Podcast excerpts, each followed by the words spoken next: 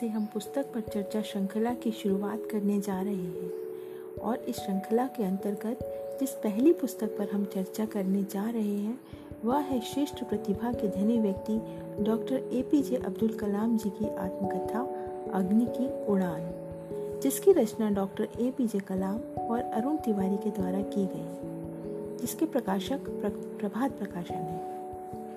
नमस्कार दोस्तों मेरा नाम संगीता है और मैं केंद्रीय विद्यालय संगठन में पुस्तकालय अध्यक्ष के पद पर कार्यरत हूँ।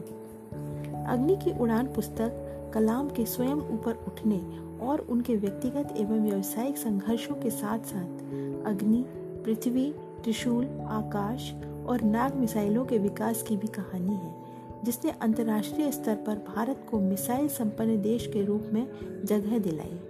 यह टेक्नोलॉजी एवं रक्षा क्षेत्र में आत्मनिर्भरता हासिल करने की आज़ाद भारत की भी कहानी है। इस पुस्तक में कुल 16 अध्याय हैं। तो चलिए शुरू करते हैं प्रथम अध्याय से। प्रथम अध्याय में डॉक्टर कलाम साहब के संपूर्ण जीवन की चर्चा की गई है। उनकी प्राथमिक शिक्षा, उनका परिवार, उनके माता पिता की व्यक्तित्व की बड़ी अच्छी तरह से व्याख्या की गई है। अध्याय दो। इस अध्याय में डॉक्टर कलाम के द्वारा उनके प्रिय शिक्षक आयदुर्रा सोलोमन जो कि रामनाथपुरम के स्वैडक हाई स्कूल में शिक्षक थे, और उनके व्यक्तित्व तथा गुरु शिष्य के मध्य संबंध की विस्तार से चर्चा करता है। डॉक्टर कलाम ने अपने गुरु सोलोमन के सानिध्य में जाना कि व्यक्ति खुद अपने जीवन की घटनाओं पर काफ़ी असर डाल सकता है। उस पर सोलोमन कहा करते थे कि जीवन में सफल होने और नतीजों को हासिल करने के लिए तुम्हें तीन प्रमुख शक्तिशाली ताकतों को समझना चाहिए, इच्छा, आस्था और उम्मीद। बचपन से ही कलाम आकाश एवं पक्षियों के उड़ने के रहस्यों के प्रति आकर्षित थे और उनका दृढ़ निश्चय था कि एक दिन मैं भी आकाश में ऐसे ही उड़ाने भरूँगा और वास्तव में कालांतर में उड़ने, उड़ाने भरने वाले रामेश्वरम के भी पहले बालक हुए। अध्याय दो में कलाम ने विस्तार से अपने हाई स्कूल जीवन की चर्चा की है।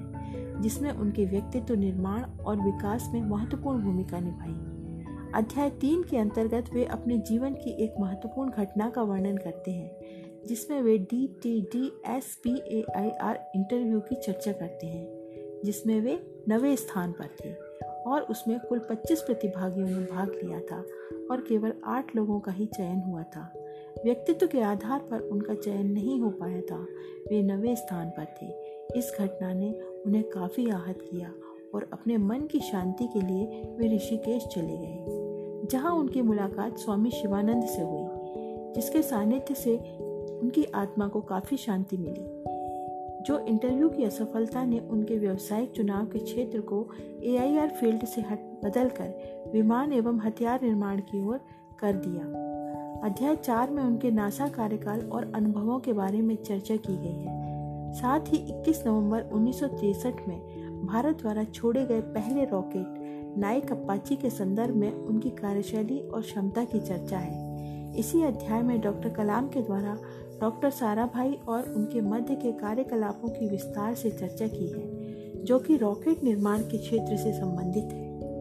अध्याय पाँच में रोहिणी और मेनका रॉकेट, राटो, यानी rocket assistant take off system भारतीय उपग्रहों के विकास एवं अंतरिक्ष यानों की उप प्रणालियाँ, जैसे बूस्टर मोटर, मोमेंटम व्हील एवं सौर ऊर्जा पैनल लगाने के तरीकों, स्वदेशी तकनीक पर आधारित मिसाइलों के निर्माण और इस कार्यक्रम को पूर्ण करने में आने वाली कठिनाइयों और उससे संबंधित प्रक्रियाओं का ज़िक्र किया गया है।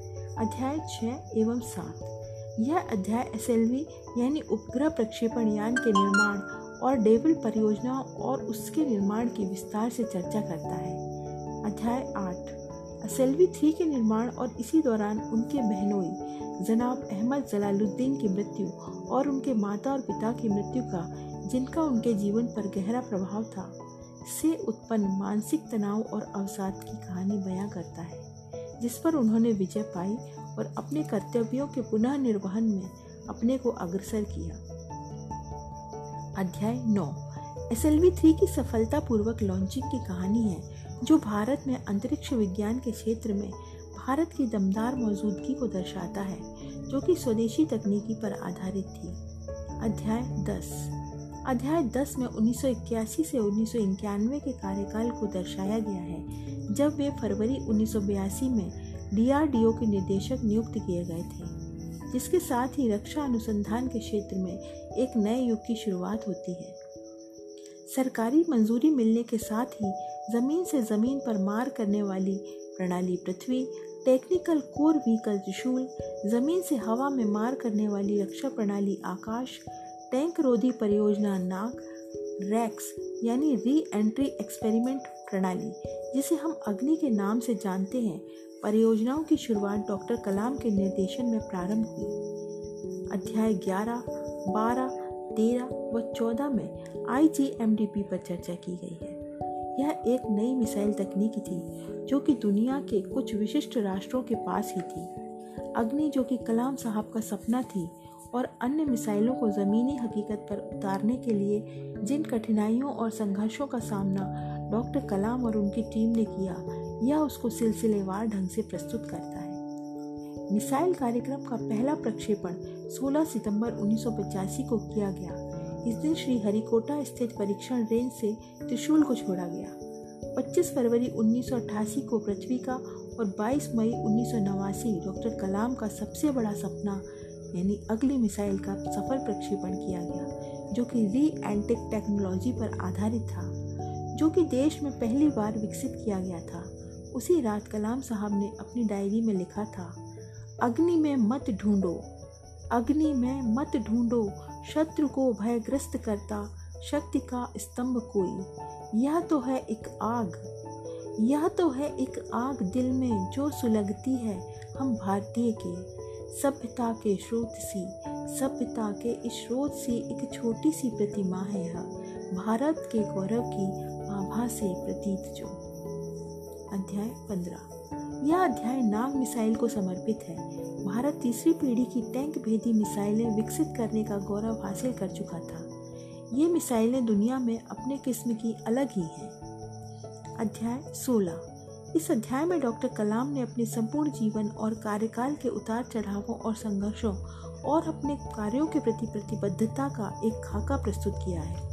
डॉक्टर कलाम एक प्रतिभा संपन्न व्यक्ति थे, लेकिन व्यवहार में इतने ही सौम्य व्यक्तित्व के मालिक थे। उनका संपूर्ण जीवन ही प्रेरणा स्रोत है। वे एक सच्चे देशभक्त थे। उनका संपूर्ण जीवन इस बात की अभिव्यक्ति है कि यदि व्यक्ति कुछ भी ठान ले तो कोई भी कठिनाई उसे उसके पद से विचलित नहीं कर सकती। अंत में मैं इतना ही कहना चाहूँगी कि हमें उनके जीवन से प्रेरणा लेनी चाहिए। धन्यवाद।